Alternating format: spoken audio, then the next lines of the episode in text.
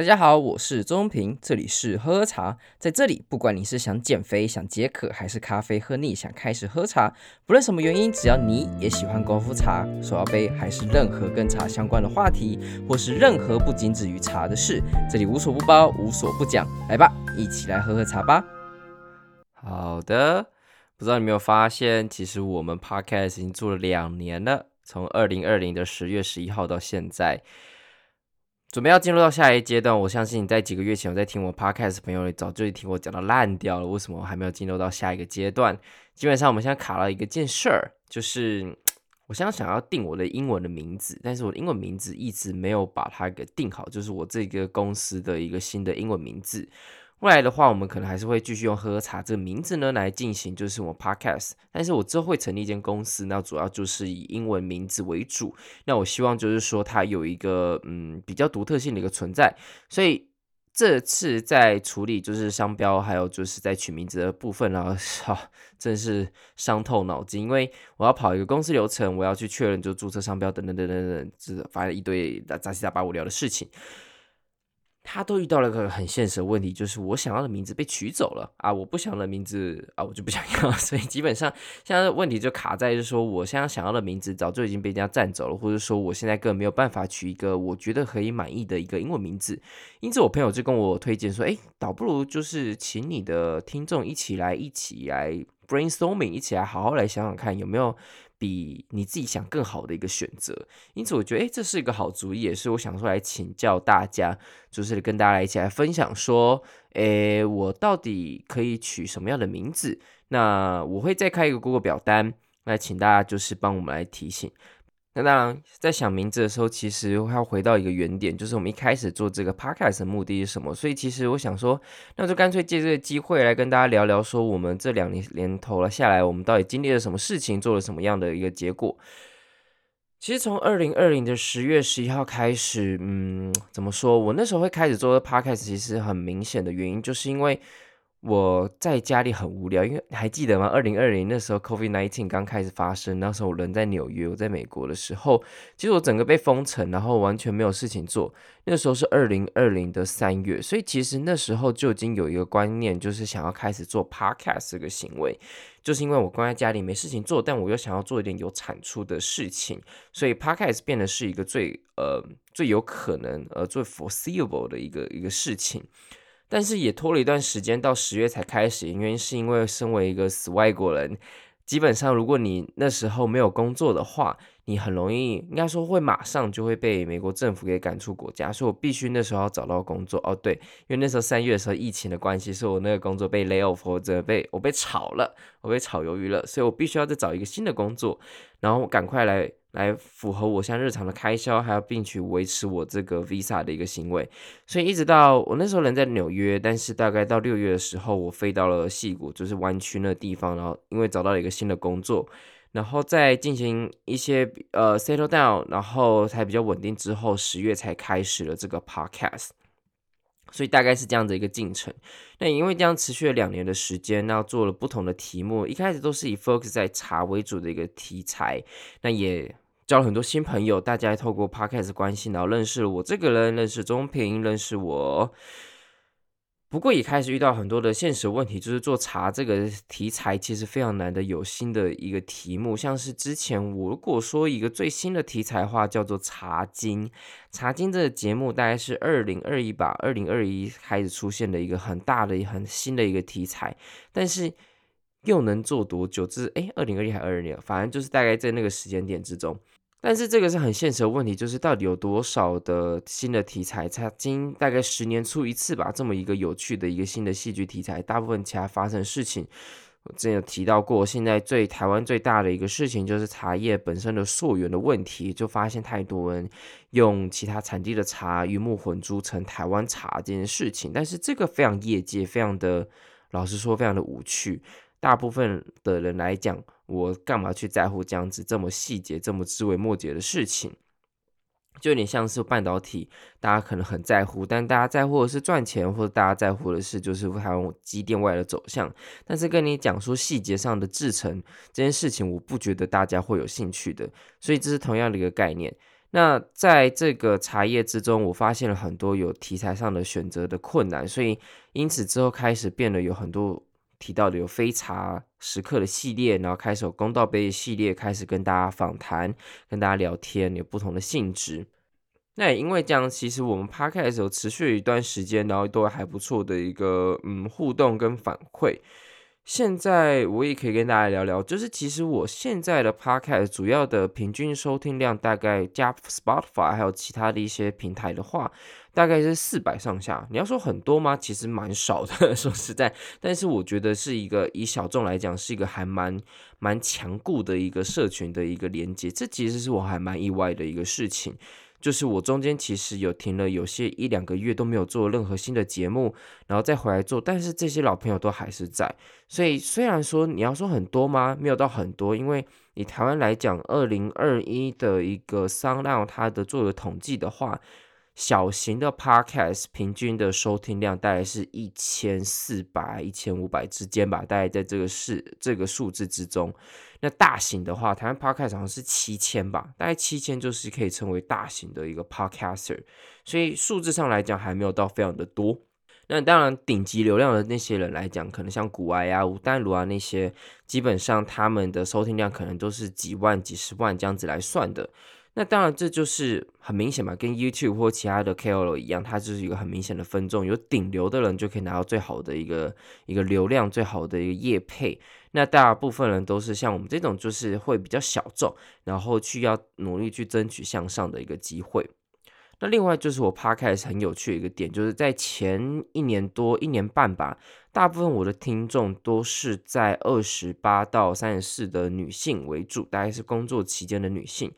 哦，这个时间以外，这更分，我觉得更明显，应该是我回来台湾前跟回来台湾后，我觉得这个也蛮有趣。我回来台湾大概是二零二一的九月，所以在回来台湾前呢，我大部分听众都是二十八到三十四岁的女性为主，但是在之后呢，我最后最近发现，呃，十八到二十二的男生，也就是学大学男生的一个数字有明显的提升。这些的年纪的男生开始来听我的 podcast，那没有到很多，但就是很明显会发现到，哎，这个比例逐渐的在在增加，还是没有到二十八到三十四岁的女性为主，但是这个这个年龄层的男性是在增加的，这是一个还蛮有趣的一个现象。那因为 podcast 大部分它的做的数据流量并没有到非常的优秀，所以我能够知道他你们的背景其实是不容易的。我能够比较有趣的知道的话，就是可能像刚刚的年龄，还有就是说，就是大概的一个性别，还有平均的收听量。另外最有趣的可能就是 Spotify 会公布，就是你们听这个 Podcast 的话，大部分人会听什么样的音乐类型？那现在是音乐类型，我看一下啊，在最近的前三这三十天，平均的人所喜欢的第一个是周杰伦。我，天哪！自己是有年纪哦，然后第二就是 Love L A U V A，这我不知道是谁。第三就告五人，再来是林宥嘉，最后是 Ocean，Ocean 是谁啊？反正 Ocean，I don't know。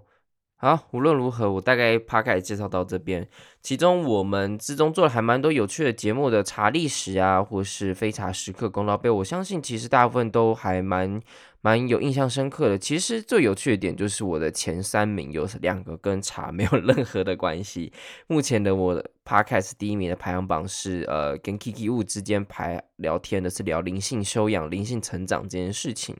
它是我目前收听数最高的。那第二高是我跟我的好朋友 Alden。谈论到花莲的一些地方的事物，就是愤怒的地方士绅的那一集。那第三高的话是在讲，就是茶叶，就是一斤三千块很秋吗？这件事情在讲茶叶多少的价格是公道价，然后多少价格才是你买茶的合理价格。这三个是才是我 Podcast 最高的一个三的的收听量。那大部分如果讲是比较哈扣的历史的部分的话，其实基本上收听量都非常的惨淡。因为这样，所以其实我在历史的节目你会发现，其实我就少了很多，甚至没有在做历史相关的一个查历史相关的一个节目。当然，可能就是因为我讲历史的方式还不够的有趣，还不够的令人引人注目吧。这个是我必须要好好检讨的地方。好了，无论如何，其实我们下一个阶段的话，我这个 podcast 我想要去的走向是比较偏向。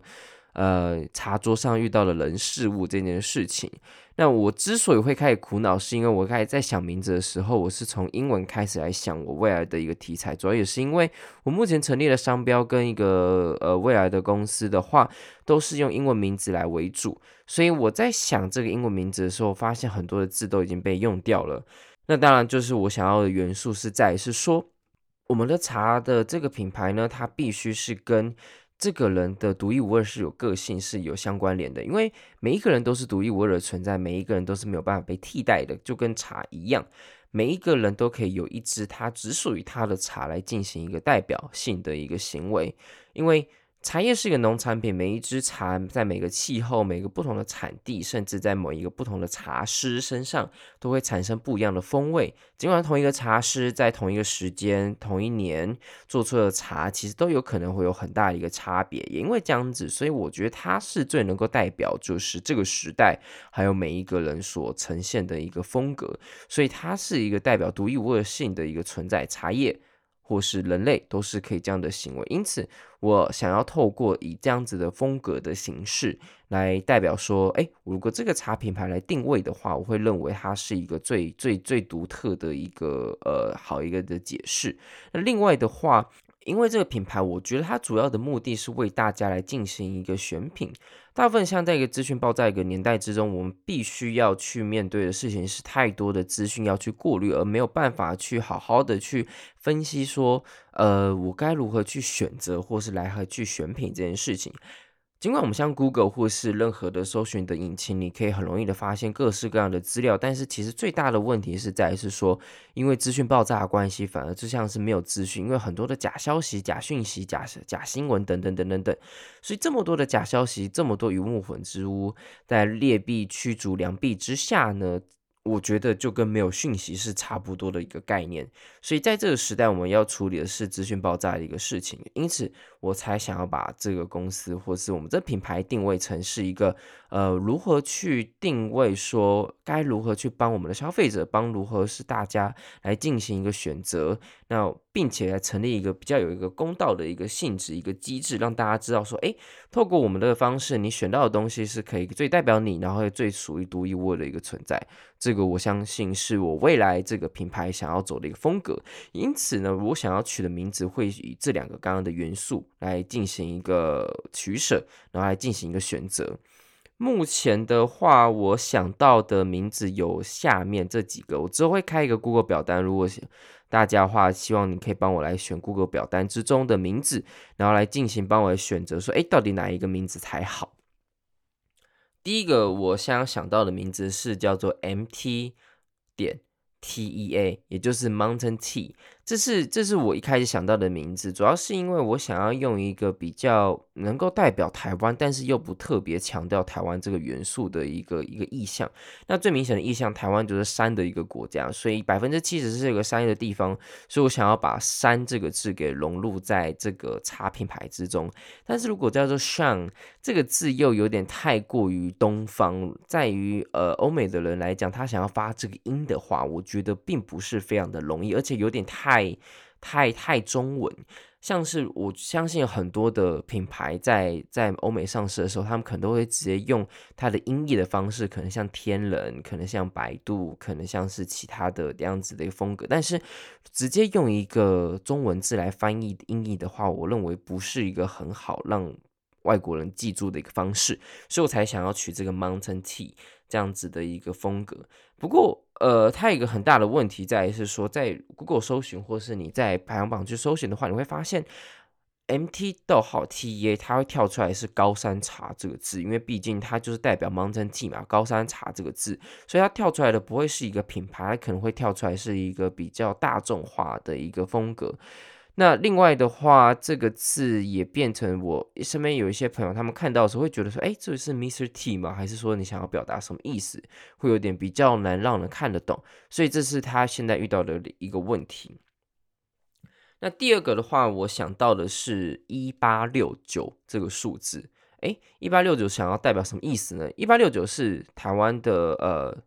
如果你有发，你有在读台湾的茶历史的话，你会知道有个人叫 John Dodd 约翰陶德吧，他是台湾最有名的一个买办，跟李春生就是一起合办。那他引进到台，把中国茶，最清朝的台中国茶引进到台湾之后，一八六九年是他第一次，然后把台湾的茶行销，然后外销到。因呃，美国纽约的这个地方，所以一八六九代表的是台湾外销的一个台湾现在讲的外销元年吧，你可以这样形容。从此开始，台湾外销茶的一个大时代，所以一八六九才会成为我想要呃代表的一个数字。其实我也蛮喜欢这个品牌的，也意外的非常的好记。不过这也会让大家会开始意识到说，哎，我还必须要特别来解释一八六九是什么意思，所以可能会让大家会比较难去直接的连接说，哎，这到底想要代表什么？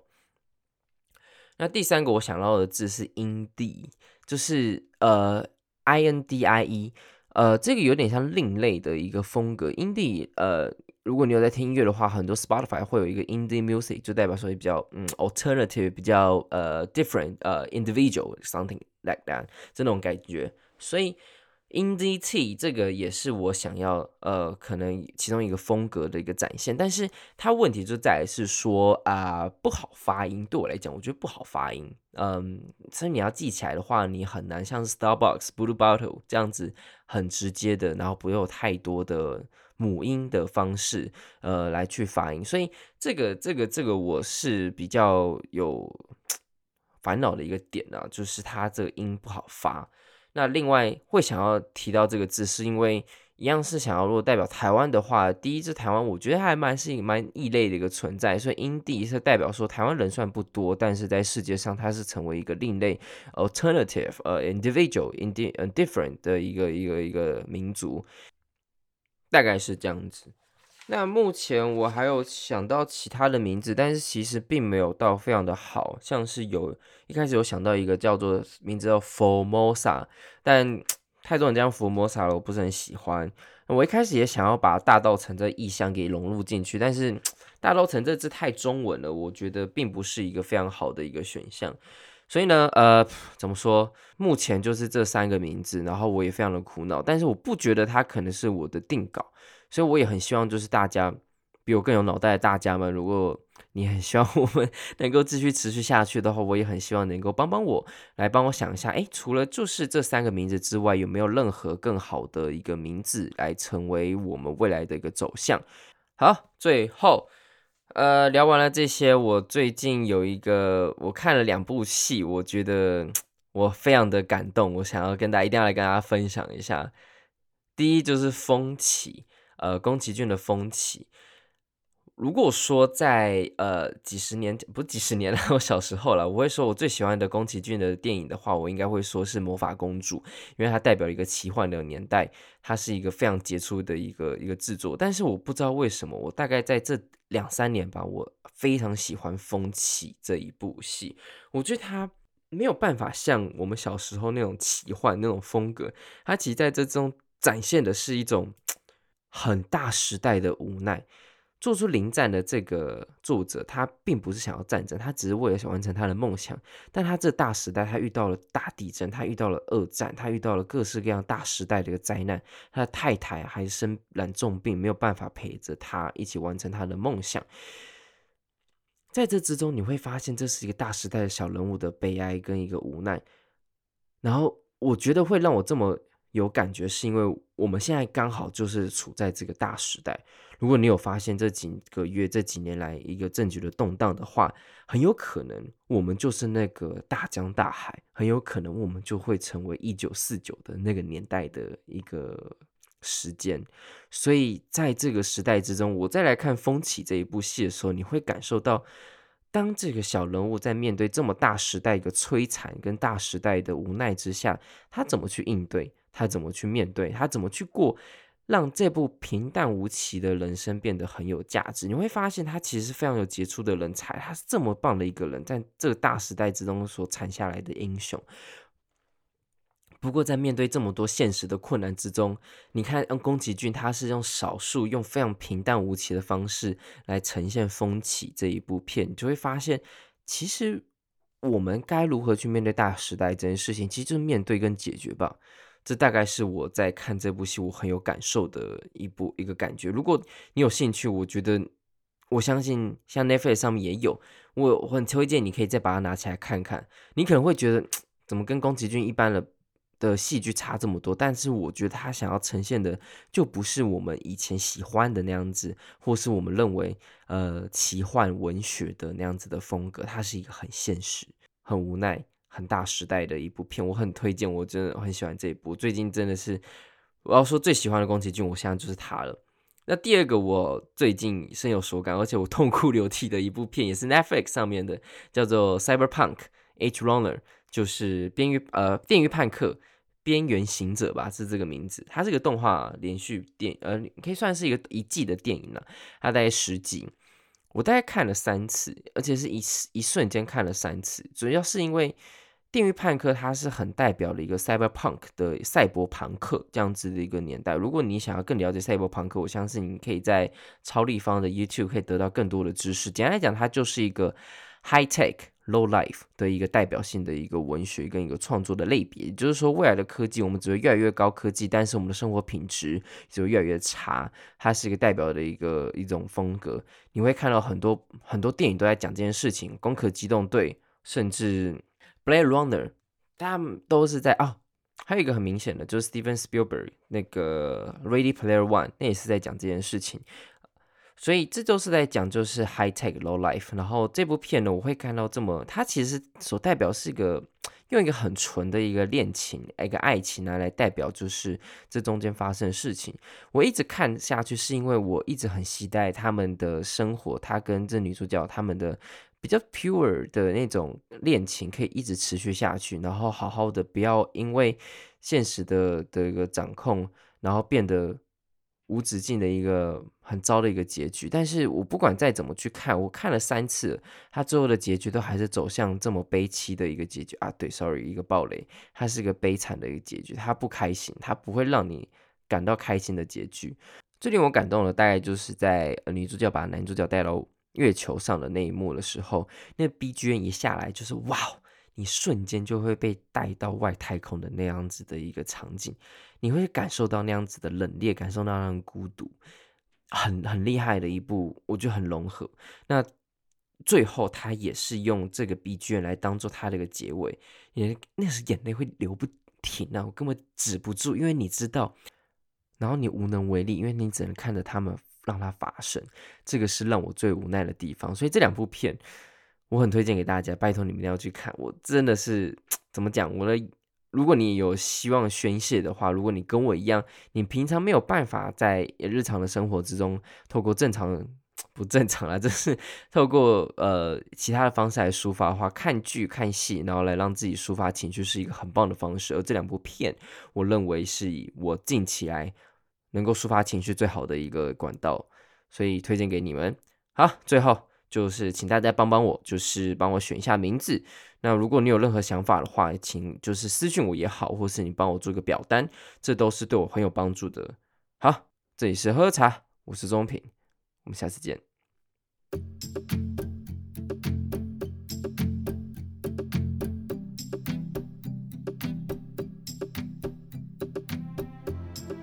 喝喝茶创立的目的是由于过去学茶的过程之中，发现茶的门槛充斥着高大上，还有一堆玄学，让人很难亲近。因此，希望透过这样的平台，用最简单、直接且轻松的方式，好好认识这位最熟悉的陌生人。此外，也可以透过茶桌上认识不同的人，扩展生命的广度，跟喝喝茶一起增加不同的知识。当然，喝喝茶也非常需要你的支持，不论你是想要用一杯下午茶的钱，还是一货柜的茶都好。你们的支持是我持续努力的助力，但不论如何，都需要你的订阅和分享，并且推荐给更多的朋友，让喝茶小圈圈更扩大。我是周中平，这里是喝喝茶，我们下次见。